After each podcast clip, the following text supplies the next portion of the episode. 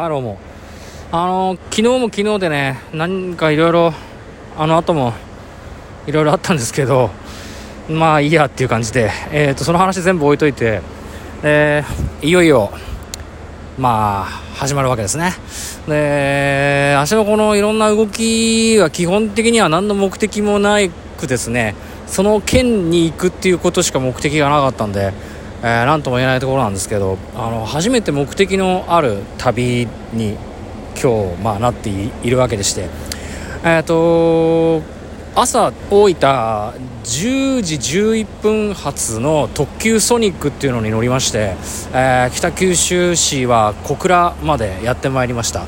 でね、朝飯ちょっと食いすぎてまたしくじってさ、バイキングがね、朝食バイキングが結構あってで食べちゃったからさ、なんかぐだつが上がらないなっていう感じだったんですけど、で小倉っていう街はですね、実際のところちょっと経由して正確に言うと2回ぐらい中継して駅周辺を歩いたことはあるんですけど、しっかりこう何時間も滞在するっていうのは初めてで、大きい街ですね。駅もねすごいかっこいいなと思いましたね。モノレールがね出てたりとかして、いやまあそんな話はどうでもいいんだけどさ、でなんかね久しぶりに思い出しましたね。Perfume を随分追いかけてて現場も行ってたんですけど、その時の感覚を思い出しまして、で小倉でラーメン食ってたんですよ。でいや食べるもんないからねラーメン食ってたんですけど、その小倉のラーメン屋近辺でも桜坂のライブ T シャツを着た男性たちと、なんか女性2人が一緒にいるみたいな、まあ遠征してきたのかなんかその界隈で仲良くなったりとかしたんでしょうね。いやーなんかねこのいろいろ思い出しますね。その同じアイドルグループを追いかけてる中で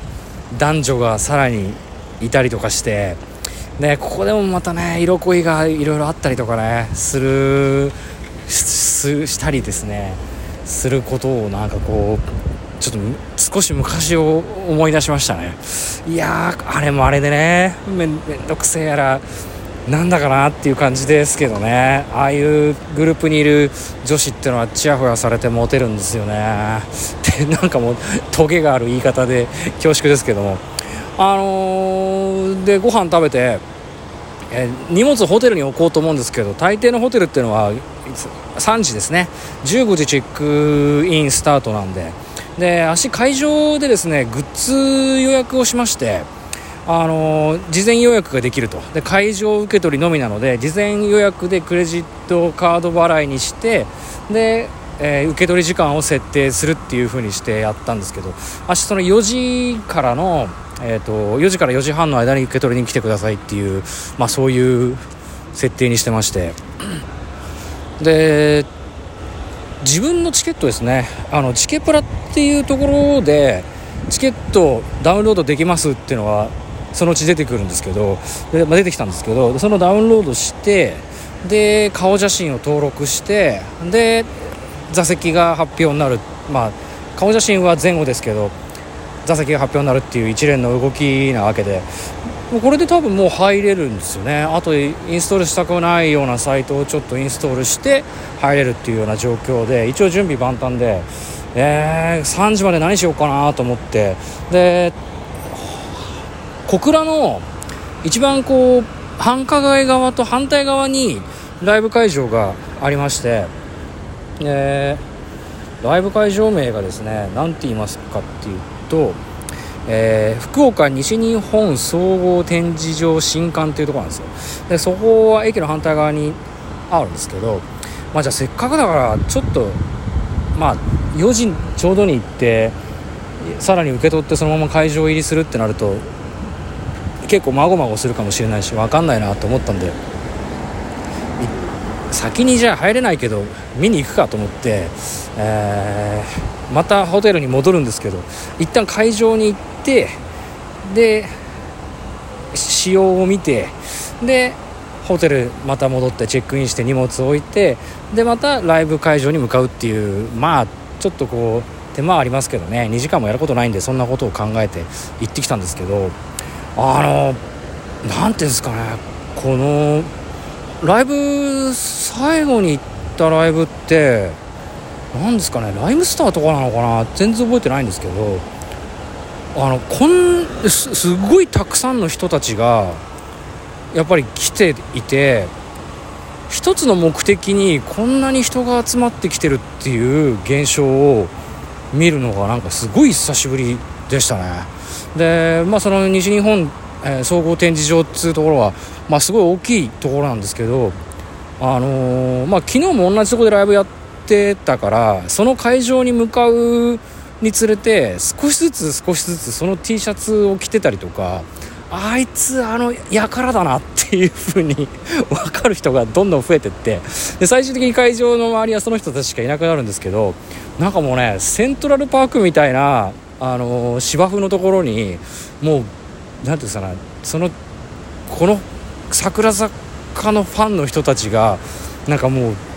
うんですか、車座になってというか芝生にゴロゴロしていて、で皆さんですね、特典の CD とかに入ってくる写真あるじゃないですか、あれを、交換してるわけですよね。自分は渡辺理沙が欲しいとか、自分は森田ひかるが欲しいで、お互い交換できますみたいな、そういうトレードをしてるわけですけど、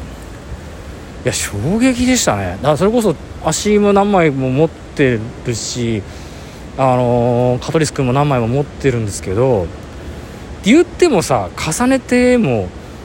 なんですかね、なんですかね、新聞の朝刊の厚さぐらいじゃないですか、たかだかあったとしたって、厚みとしたって、なんかね、も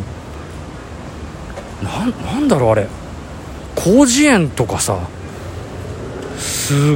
ごい分厚い、何枚も写真持ってる人いっぱいいて、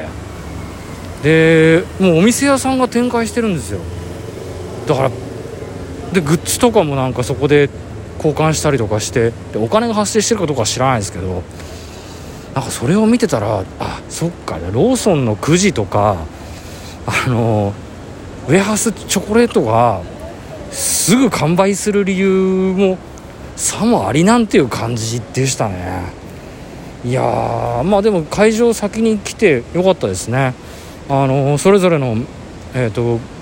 メンバーの上りが立ってたりとか、あとは今度出る流れ玉っていう新曲のでかい、ジャケットを壁画みたいにしてあるやつが置いてあったりとか、あとはファンクラブ限定のなんかその場のご当地クイズとか、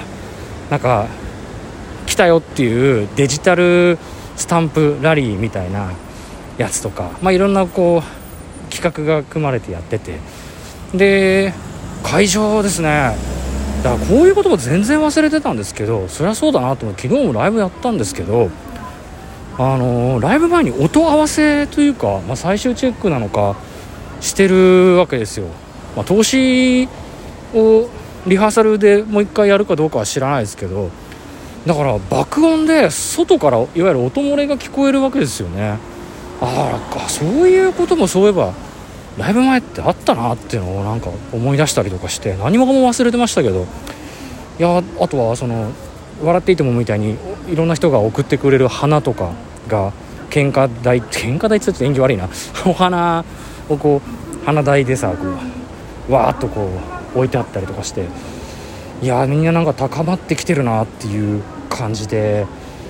すごい楽しみな感じですね。やっとこう気持ちがそっちにっていうか集中できるようになってきたなっていう感じですよ。実はですね、ちょっといろいろ調整が難しいかなっていうふうに思って、9月27だったっけ6だったっけの日向の博多のライブのチケットなんですけど、いやー本当にね残念だったんですけどね、リリースしました。解放というか、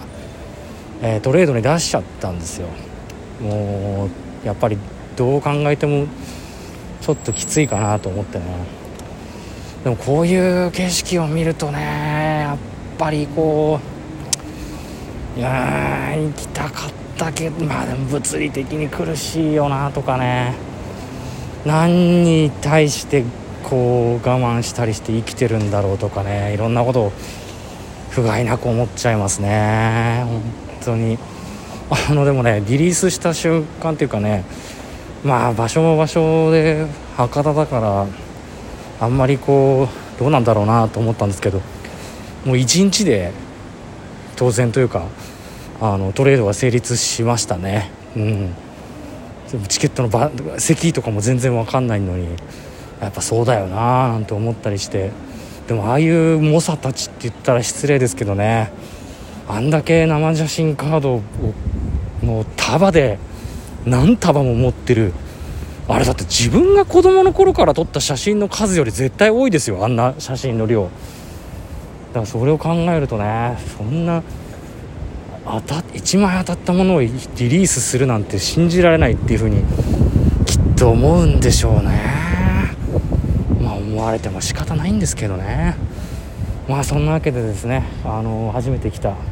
小倉の駅、なかなか素敵です。小倉も今日も楽しみです。いや、どんな日になるのかあれですけども、やっぱ街中にうろうろしてるバーディーズの皆さん面白いですね。というわけで、ここまでのご視聴ありがとうございました。それではまた今度お元気で会いましょう。中島あさみの人類最後の1年間第250何回の放送、開演前夜を開演前を